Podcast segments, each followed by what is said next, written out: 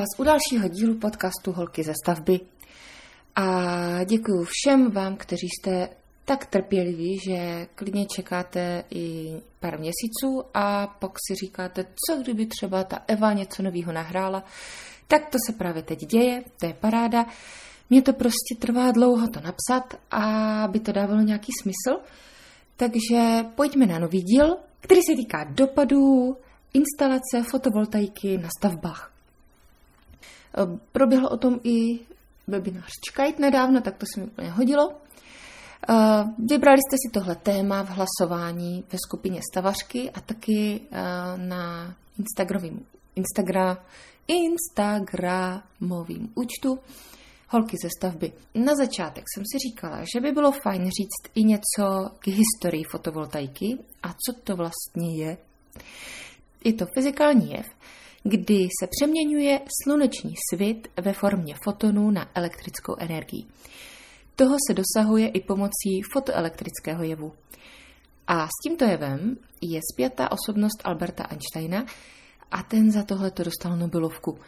Nás ale nezajímá ten fotoelektrický jev, ale fotovoltaický jev. Rozdíl mezi těmito jevy je, jak jsem pochopila, že ve fotovoltaice vzniká napětí a proud bez působení vnějšího elektrického poje, po, pardon, pole. Je to pouze působením světla a těch materiálů, které jsou vlastně tam použitý. Kdežto u toho foto, fotoelektrického tam je jako potřeba to působení vnějšího elektrického pole. Také se u fotovoltaiky použily jiné materiály, a to selen a platina, úplně původně. Um, tady tenhle jev spozorovali poprvé pánové William Grills Adams a jeho žák Richard Evansday v roce 1876, to je dávno, co? Pak eh, v roce 1883 byl vyroben první fotovoltaický článek panem Charlesem Fritzem s účinností 1%. Ale aspoň něco, že? No a právě v té době mu už došlo, to je takový vtipný, mu došlo, že uhlí jednou dojde.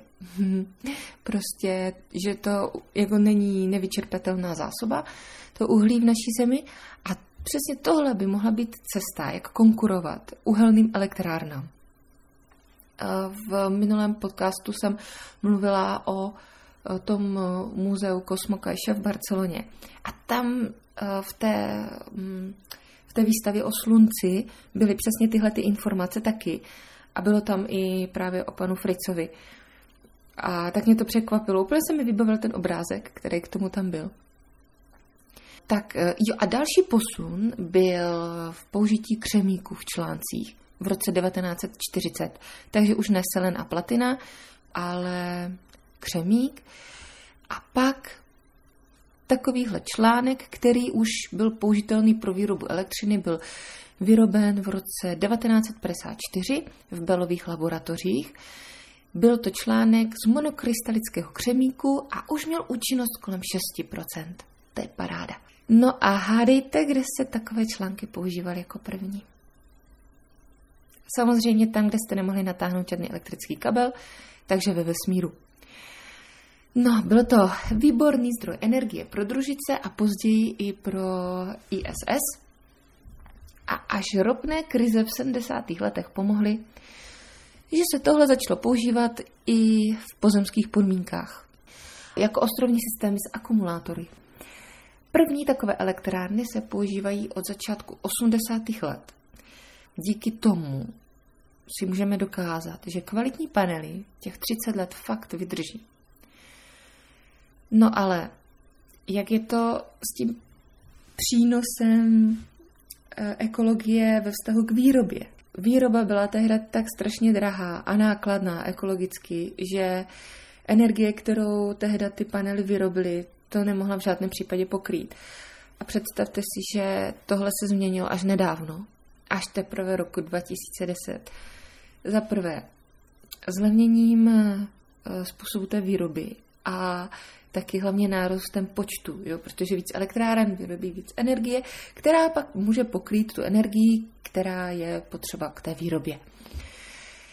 Takže to jsme si řekli něco o historii využití toho fotovoltaického jevu.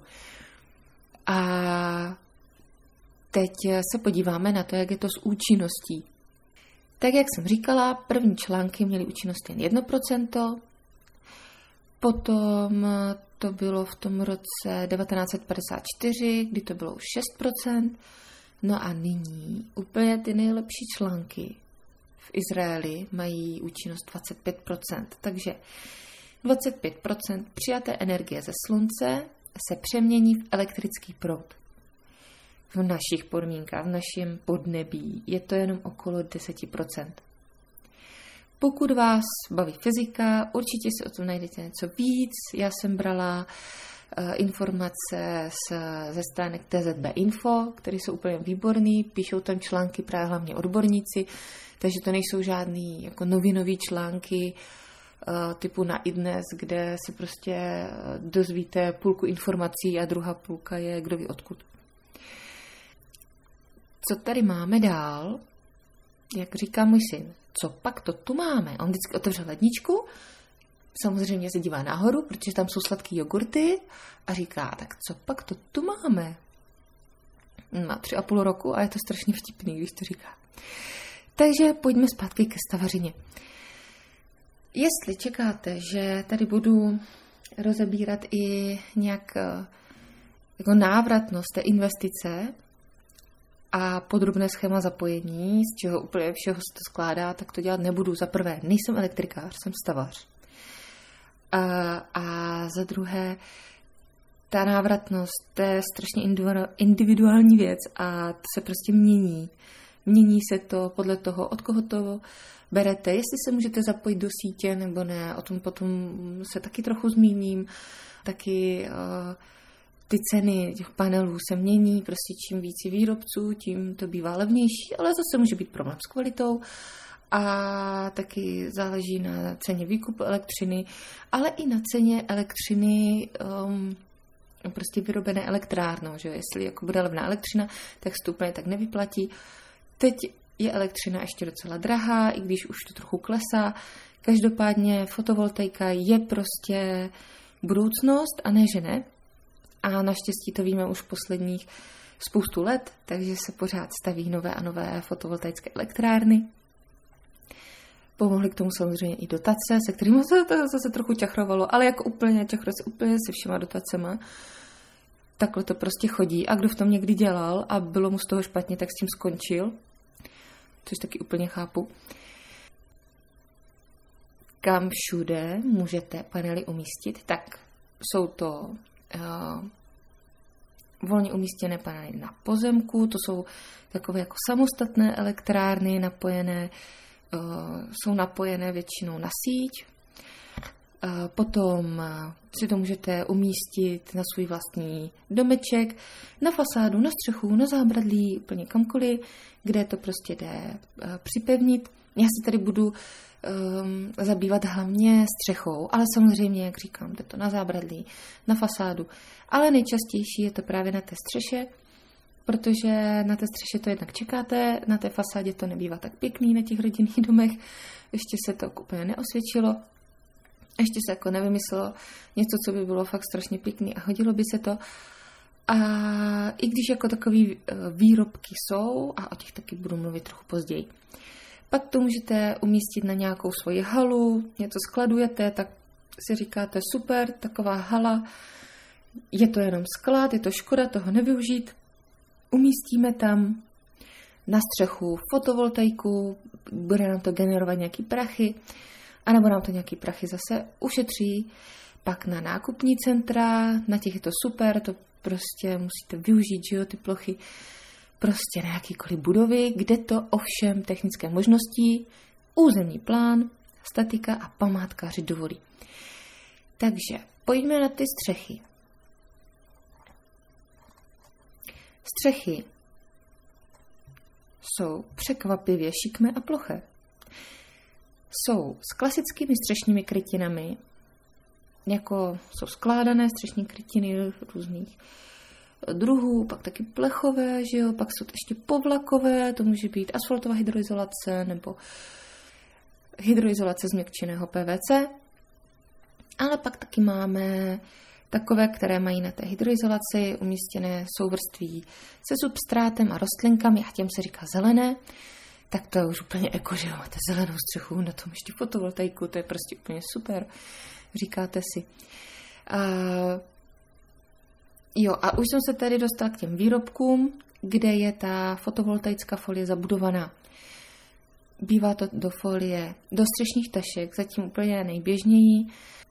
Eh, je tam ale jedna nevýhoda.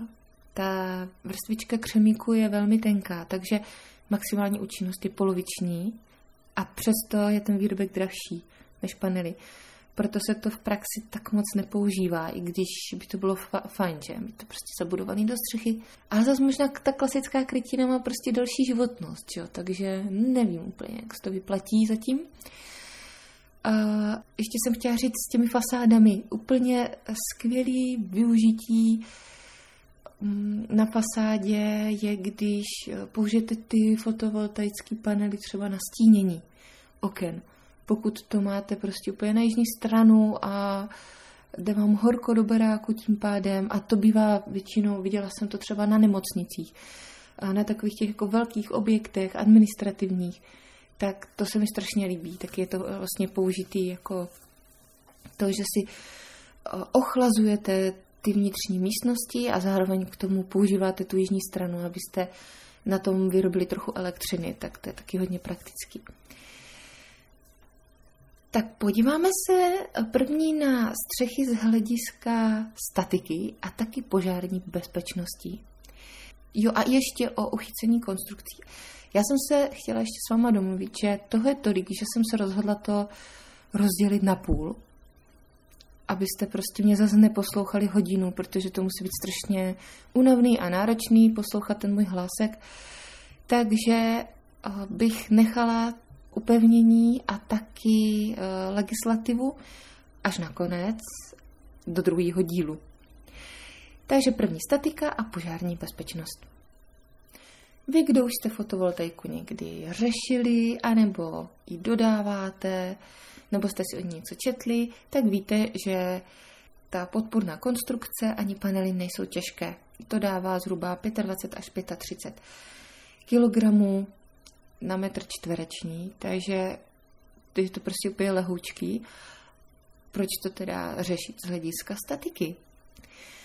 Tak eh, u nových střech a u nově projektovaných střech, které jsou projektované podle aktuálních norem eh, pro zatížení sněhem a větrem a s aktuálními bezpečnostními koeficienty, to asi není tolik nutné řešit.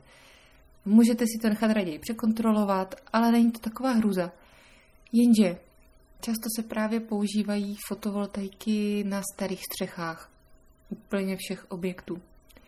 Staré krovy, ale taky příhradové konstrukce z oceli i dřeva, například na halách, byly prostě dimenzovaný na menší zatížení větru i sněhu, než na jaké jsme zvyklí teď. Pokud si říkáte, že sněhu bylo dříve určitě více, tak eh, ono záleží na tom, ve které sněhové oblasti a větrné oblasti vlastně bydlíte. Protože eh, jednak se to liší, je několik tříd těch oblastí a taky teď se děje to, že když už nasněží, tak ten sníh um, tam jako nedrží dlouho, že je prostě se mění strašně rychle to počasí. Um, někdo říká, že to souvisí s klimatickými změnami, někdo ne. Já myslím, že jo. Ale vždycky jako to trošku třeba roztaje, pak to namrzne, což samozřejmě to stěžkne. Jo, takový ten uh, prašánek, který prostě vždycky napadl a byl tady dlouho, protože opravdu mrzlo, tak to se nějak jako už dlouho neděje. Takže když už napadne sníh, a teď se dějí že, ty rozmrazovací cykly a tak furt dokola, tak eh, ta střecha není rovnoměrně zatížená, ono to jako sjíždí dolů a pak se to drží na těch okrajích a potom to prostě může spadnout. Všechno tohleto se bere teď při návrhu těch nových střech v úvahu, ale dřív se to v úvahu nebralo. Taky eh, tyhle ty staré objekty bývají už na hranici svých možností teď díky změnám těch počasí a taky protože uh, jsou ty spoje, už jsou prostě starý, bývá to na hranici své životnosti, jo. Uh, ta návrhová životnost, co já třeba dívám, co mi statik vždycky píše do technické zprávy, návrhová životnost konstrukcí je 50 let.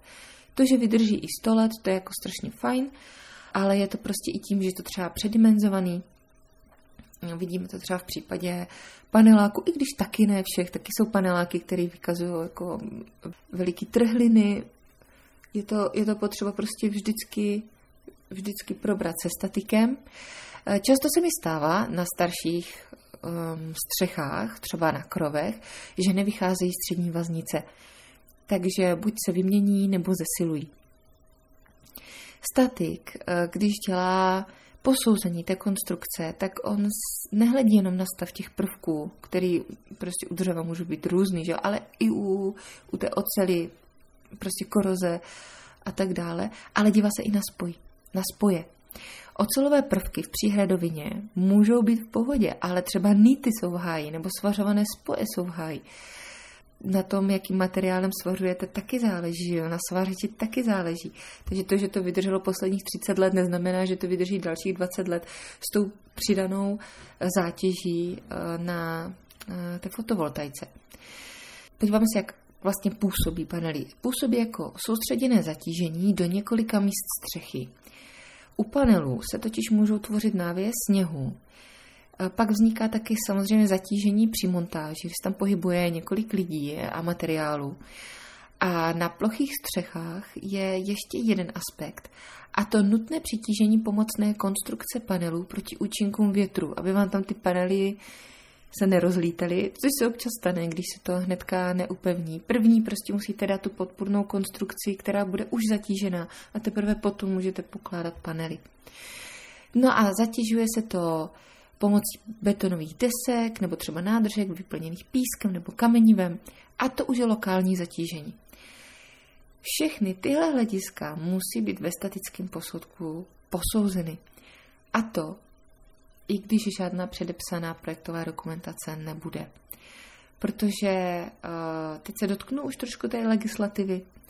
Fotovoltaickou elektrárnu do 50 kW už prostě vyřídíte mnohem snadněji. Už se tam ani neposuzuje vliv na, eh, na vzhled stavby. To je jenom dobře. Ale ta zodpovědnost musí být brána prostě v potaz. Pokud vám váš dodavatel fotovoltaiky bude tvrdit, jo, to dobrý, proč by někdo řešil statika, to jsou peníze navíc, to nechcete, ne, statika za 20 tisíc navíc. No ale ani se nepůjde podívat na stav vaší střechy, nebo to prostě ani není odborník, který by se měl dívat na stav vaší střechy, protože to není stavař, je to třeba elektrikář. A, a řekne si, jo, to vypadá ještě než moje střecha. No tak to vůbec. To, toho dodavatele raději vyměňte, protože neví, o čem mluví. To byly důvody, proč je potřeba statiku u fotovoltaiky fakt řešit.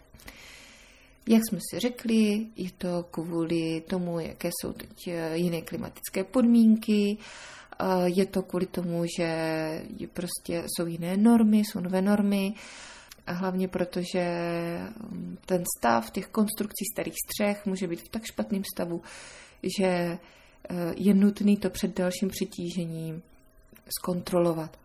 Ono jako zastav, zastav budovy zodpovídá její majitel po celý po, po celou dobu životnosti té budovy. Ale to, že si tam má každých pár let pozvat odborníka, který mu řekne, no tohle je dobrý a tohle už je špatný, tohle musíte opravit, nebo ten člověk to sám nevidí, anebo to má prostě strašně daleko tu stavbu, nezajímá se o ní. To je potom problém, že? Takže zákon něco říká, něco jiného se děje, prostě normálka. Takže teď se pojďme podívat na to, jak nainstalovaná fotovoltaika na objektu ovlivňuje požární bezpečnost. Já vás určitě nechci zraš, uh, strašit, ne, ale je to prostě nutné řešit, protože jde o elektrozařízení. A taky by to mohlo zajímat vaši pojišťovnu, pokud chcete, aby vám vyplatila plnění, kdybyste vyhořeli. Co je samozřejmostí, tak to je revize. Revize na celé zařízení, včetně napojení, um, ať už budete napojení do sítě nebo ne, ale prostě napojení na vaši vlastní elektroinstalaci. Bez toho to samozřejmě nelze prostě zapojit, ta, bez revize. Bez revize to samozřejmě nejde zapojit ani provozovat. Jak je to pak při užívání? Už v roce 2016 upozorňovali hasiči v Německu na nebezpečí spojené s neodbornou instalací fotovoltaiky, ale taky na účinky panelů, když ty panely zakrývají celou střechu. Jeden odborník upozorňuje, že taková obrovská plocha elektrárny funguje jako poklop, který brání v přístupu k, pořa, k pořa, pardon, k požářišti z zvnějšku. To je strašně náročný mluvnicky tohle to říct. Zkuste to říct. V přístupu k požářišti zvnějšku. No, tak znovu. Uh, jak už jsem řekla, nechci vás vůbec od fotovoltaiky odrazovat, to ani nejde, to je prostě budoucnost. A to je jako odrazovat někoho od řízení auta, protože řídit auto znamená se prostě znamená tu možnost, že se můžete někdy nabourat, ale vy víte, že když budete dodržovat předpisy na silnici a budete mít auto v nějakém dobrém technickém stavu, tak tohle nebezpečí snižujete a u fotovoltaiky je úplně to samé. Skončily respirační nemoci a nastoupily alergické reakce. Prostě člověk nemá klid celý rok od toho. Jak je to tedy s předpisy u fotovoltaiky, aby byla bezpečná? Musíte prostě postupovat v souladu s ČSNkami a tohle mít zakotvené i ve smlouvě s dodavatelem. Podle zákona 406 2000 sbírky o hospodaření energií může instalaci fotovoltaického zařízení provádět pouze oprávněná osoba, která je držitelem živnostenského oprávnění v oboru montáže, opravy, revize a zkoušky elektrických zařízení. Na tohle byste si vždycky měli podívat do ARESu. A to je vlastně seznam subjektů s IČem, a veřejný rejstřík. Tam se podívejte, podívejte se, jaké všechny oprávnění ta, eh, ta firma má, která to pro vás chce dělat. A tohle to platí mimochodem u každé firmy, která o sobě tvrdí, že je stavební. Protože jestli někdo tvrdí, že je stavební firma a má oprávnění jenom na uh, řemeslnou živnost, má jenom řemeslnou živnost, jo, třeba zednickou, tak to prostě není stavební firma. Stavební firma má mít taky vázanou živnost, já mám taky vázanou živnost, projektování je vázaná živnost, stavební firmy mají mít vázanou živnost na eh, provádění, odstraňování staveb, ještě, ještě co si. Že, ale prostě takhle se to jmenuje. Pokud ten majitel nemá to kulatý razítko to od té autorizované osoby, tak by měl mít nějakého autorizovaného zástupce. A právě hodně z těch firm, který tvrdí, že jsou stavební, tak třeba kdysi toho autorizovaného zástupce měli, teď už ho nemají, ale lidi si na to zvykli, tak si objednávají a oni jim potom nemůžou prostě držet za ruku a, a vznikají jako takový problémy, které můžou skončit až u soudu. A to samé je prostě i u všech těch elektroinstalací. Takže si to raději zkontrolujte, jestli má tuhle tu živnost. Protože k tomu člověk eh, musí být elektrikář, musí mít udělané své zkoušky, eh, je přeskoušený jednou za čas a tak dále. A jsme u další potřebné dokumentace, a to požárně bezpečnostnímu řešení stavby. My projektanti tomu říkáme ve zkrácenosti prostě PP Řetko a je to nutná součást každé předepsané projektové dokumentace. Jenže fotovoltaika předepsanou dokumentaci v mnohých případech nepotřebuje. V některých ano a v některých ne. Ale třeba na těch rodinných baráčcích už to zřejmě vyžadovat nebude. Takže je to zase na zodpovědnosti dodavatele, ale taky majitele toho objektu si to zařídit. A teď si řekneme proč. Proč je to potřeba. Vyhnete se eh, zbytečným problémům, protože v PB se zhodnocuje, zda instalace fotovoltaiky jako celého toho zařízení zvyšuje požární zatížení a taky do jaké míry. Důležitým aspektem v tomto hodnocení je, jak se dají ty panely vypnout. Pokud není střešní plášť nehořlavý, musí být kabely procházející střechou od fotovoltaiky prakticky nehořlavé, neodkapávající a s minimálním vývojem kouře. No, já úplně nevím, jak je to s tou nehořlavostí střešního pláště. To bych chtěla asi probrat uh, s um, někým, kdo to um, PBřet uh, provádí, kdo ho vypracovává. Ale střešní plášť, kde jsou dřevěný krovy, tak prostě hořlavý je, že jo. Tam je jenom uh, určený, jak dlouho, kolik minut uh, to má vydržet, abyste stihli z objektu utíct. Takže tam jsou nějaké minimální minuty tohohle, té požární odolnosti.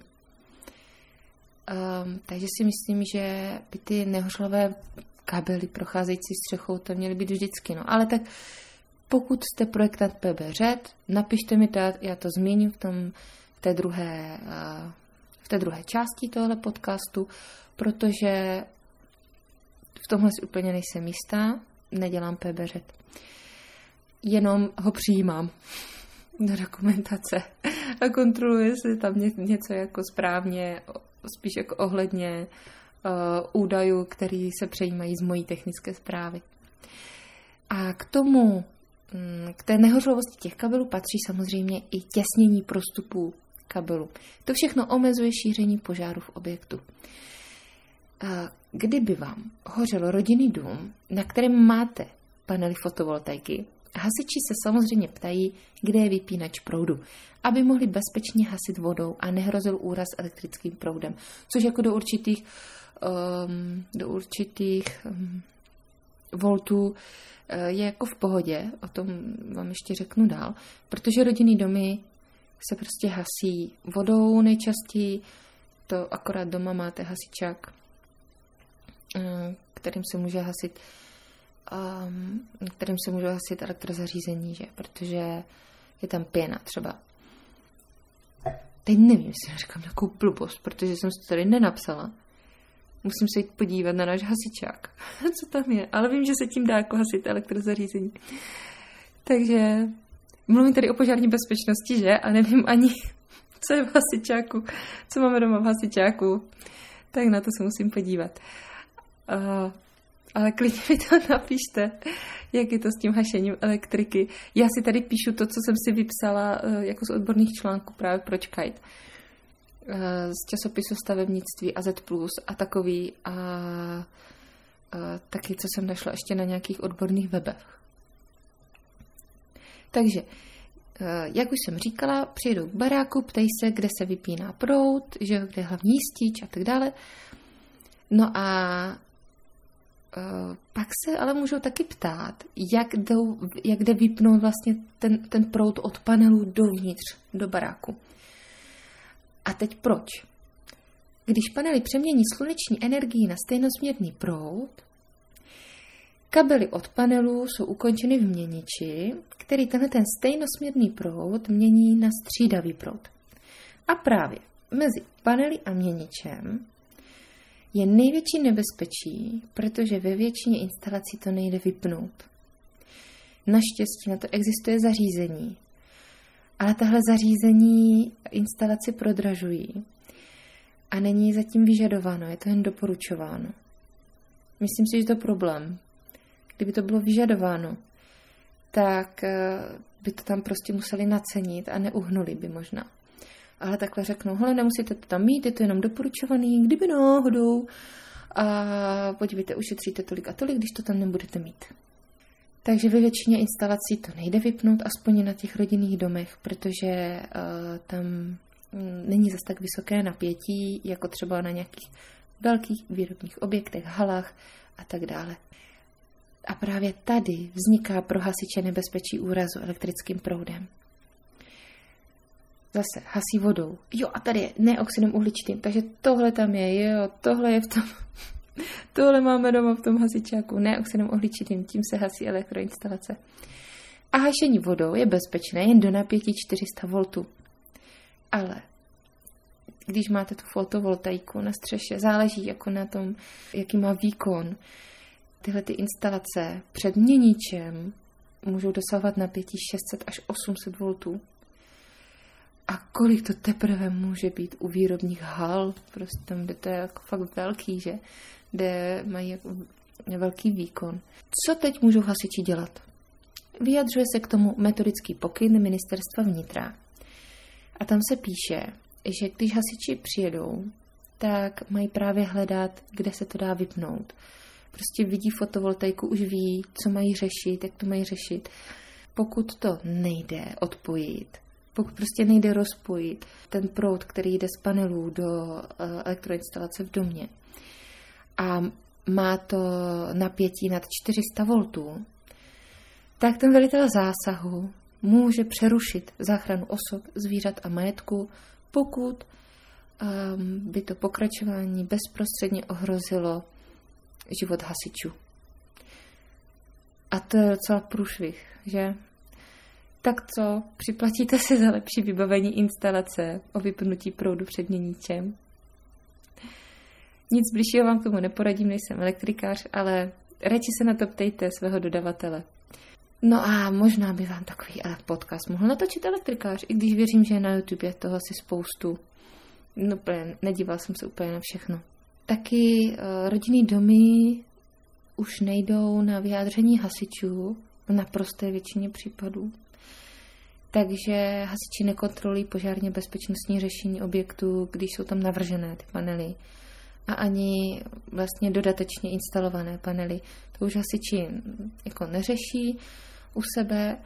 Myslím si, že to řeší jenom eh, právě eh, nad, nad, nad těch 50 kW, kde jako hrozí, že to eh, že to nějak nebezpečně může narušit tu požární bezpečnost objektu, ale záleží i na zatřídění té stavby.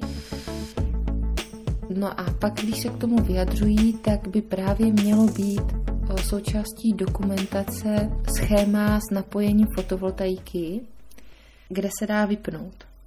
Toto by mělo být i umístěno eh, někde v blízkosti eh, těch hlavních jističů, tam, kde se vypíná proud a podobně, aby to ten hasič měl na očích a věděl, co a jak dělat hnedka při začátku zásahu. No a na závěr té části se vám zmíním ještě o nutnosti posouzení dodatečné instalace fotovoltaiky z hlediska již existujícího hromosvodu na střeše. Měl by se na to zase podívat elektrikář, eh, zda ten hromosvod je nutný upravit nebo ne, protože na tom bezpečnost stavby závisí samozřejmě taky. S tím souvisí i přepěťová ochrana a tak dále. To všechno je nutné posoudit. Tak to bylo něco k té požární bezpečnosti. A Příště vám teda natočím uchycení uh, těch podpůrných konstrukcí panelu a taky, jak je to s legislativou nyní.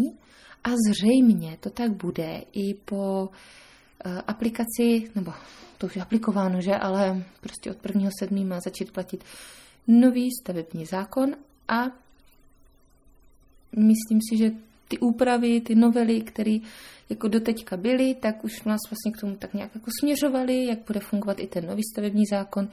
I když podle mě je tam spousta věcí, taková kosmetická úprava toho starého, nebo to dali třeba trošku víc do pořádku, víc jako, tak, aby to bylo jako přehlednější, ale myslím si, že zase tak moc se tam toho nemění.